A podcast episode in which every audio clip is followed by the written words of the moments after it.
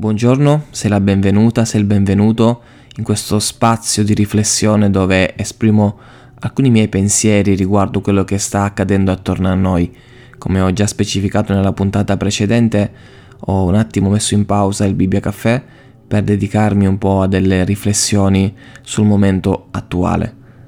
Prima di iniziare la puntata voglio chiederti di fare due cose per me.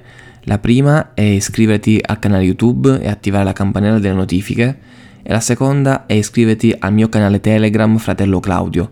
Trovi il link qui sotto questo video oppure apri Telegram, cerca Fratello Claudio e seleziona Unisciti. Bene, fatti gli opportuni inviti, credo che possiamo iniziare la puntata di oggi. C'è un uomo la cui figura è prepotentemente, diciamo così, entrata nel nostro quotidiano ed è quella del presidente dell'Ucraina Zelensky. Ovviamente non voglio fare qui nessun tipo di propaganda a suo favore, perché ovviamente non lo conosco come persona, non lo conosco come politico. Quello che esprimo attraverso quest'audio sono alcune impressioni che mi ha trasmesso e alcuni insegnamenti anche cristiani che mi ha ricordato. Quindi metto le mani avanti, non faccio propaganda a suo favore, è semplicemente uno spunto di riflessione per quanto riguarda questo periodo che stiamo attraversando. La prima cosa che ho imparato è che la nostra vita è veramente imprevedibile. Quest'uomo fino al 2016 faceva l'attore comico e oggi si ritrova a essere presidente di una nazione in guerra contro la Russia. Come cambiano le circostanze, come ci si ritrova a fare tutt'altro rispetto a quello che magari si faceva qualche anno fa.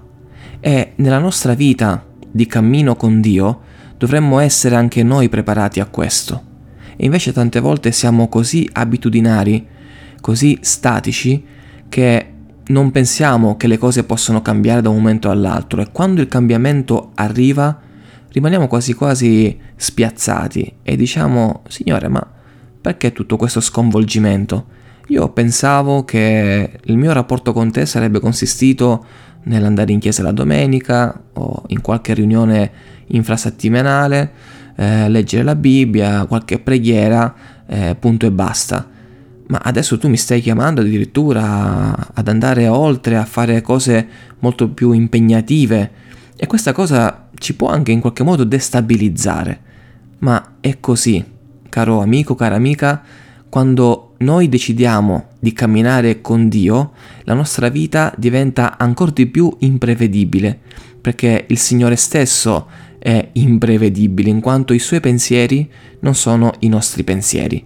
Quindi faremo bene eh, a veramente dire Signore, non la mia ma la tua volontà sia fatta sempre e in ogni tempo.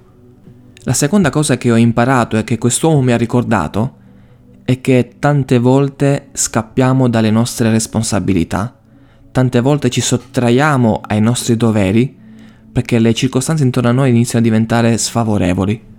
E invece è proprio lì, quando le circostanze si fanno più difficili, quando è più semplice prendere le valigie e scappare, è proprio lì in quei momenti che bisogna fare la differenza. Quando qualcuno attorno a noi inizia a dire ma dov'è il tuo Dio quando questo accade? Dov'è il tuo Signore quando queste situazioni si fanno così pesanti? Piuttosto che alzare le braccia e andare via, rimanere e testimoniare con la nostra vita che Dio c'è, che Dio non si è dimenticato di quella persona, ma che Dio ha un piano anche nel mezzo della sofferenza. Quante volte invece cerchiamo di avere sempre il consenso delle persone attorno a noi, cerchiamo sempre di vivere un cristianesimo a favore di, di vento e quando il vento invece è contrario eh, non, non alziamo un dito per iniziare a remare anche contro vento.